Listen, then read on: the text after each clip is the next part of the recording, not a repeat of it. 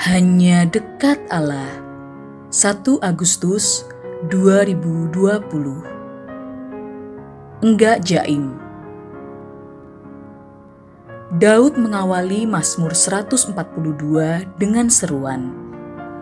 Dengan nyaring aku berseru-seru kepada Tuhan. Dengan nyaring aku memohon kepada Tuhan.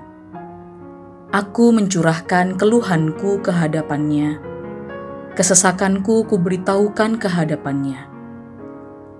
Mazmur ini merupakan nyanyian pengajaran. Tampaknya Daud berusaha mengajarkan pengalaman hidupnya kepada umat Israel. Bagaimanapun, pengalaman adalah guru terbaik. Dan konteks dari nyanyian pengajaran ini adalah ketika Daud bersembunyi di gua untuk menghindari kejaran Saul dan pasukannya. Nah, apa yang bisa kita pelajari? Daud tidak menyembunyikan apa yang dirasakannya. Dia enggak jaim, jaga image.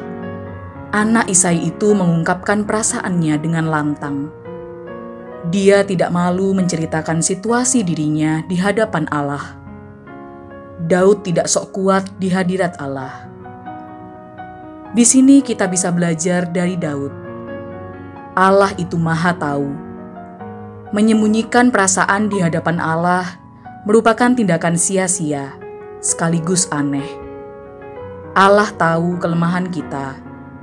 Jadi, ya mengapa harus disembunyikan?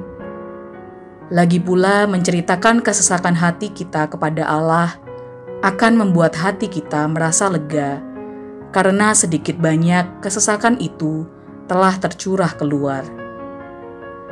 Sahabat, semua itu dilakukan Daud karena dia tahu Allah tidak akan mempermalukannya. Sejatinya, itu pulalah penghiburan bagi segenap umat Allah. Kita tidak akan pernah dipermalukannya, apalagi di tengah pandemi ini. Salam semangat dari kami, literatur perkantas nasional. Sahabat Anda bertumbuh.